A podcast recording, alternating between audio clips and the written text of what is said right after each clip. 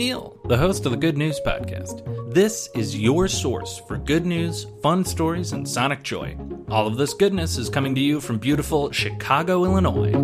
It's that time of year again where I decide to check and see if there have been any snowplow naming competitions that have recently wrapped up, and then spend far too much time reading pun filled snowplow names and picking some of my favorites to share. I've said this before, but I think this is a simple and fun way to get people thinking about their municipal services and coming up with some killer puns. Something I've noticed this year, we're starting to get some snowplow copycat names between city and states. So there are some classics like Darth Blader that are just showing up in a lot of snowplow competitions. So I'm finding that I really like the ones that are totally new, totally unique, or a little bit more specific to the place where they are. Let's check out a couple. Minnesota has Taylor Drift and Beyonce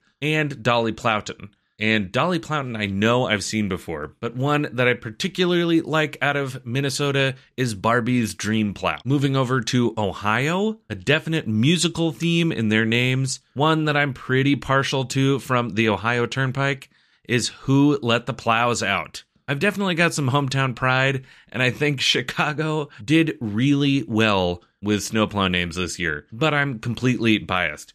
Tom Skilling is a very famous local weather reporter, and he's got a snowplow named after him, Skilling It. Casimir Pulaski is a revered historical figure here in Chicago. Got a plow, Casimir Plowowski. Ernie Banks was a famous player on the Chicago Cubs.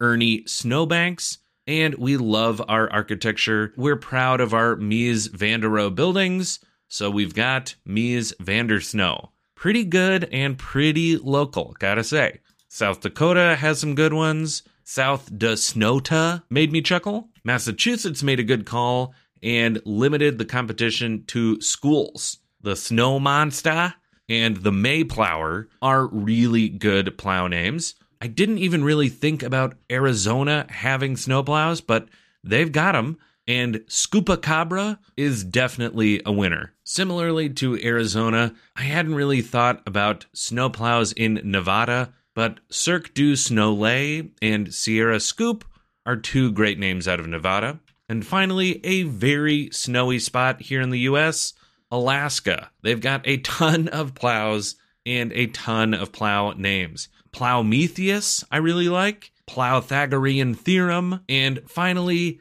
AI can't do this, which seems really on the nose. No pun needed. Thank you for taking this pun journey with me. If you get a chance to enter a name in a plow naming contest at some point in your future, take a chance, have some fun. That's the good news I have for you today. Enjoy the rest of your day. Thanks for listening. If you've got good news or an idea for the show, amazing. Send an email to hello at thegoodnewspodcast.fm. While you're at it, follow us on Twitter at the Good News Pod. If you love the show, think about supporting our Patreon or reviewing us wherever you're getting this podcast from. Both are great. The music you hear on the show is from Poddington Bear. Have a great day.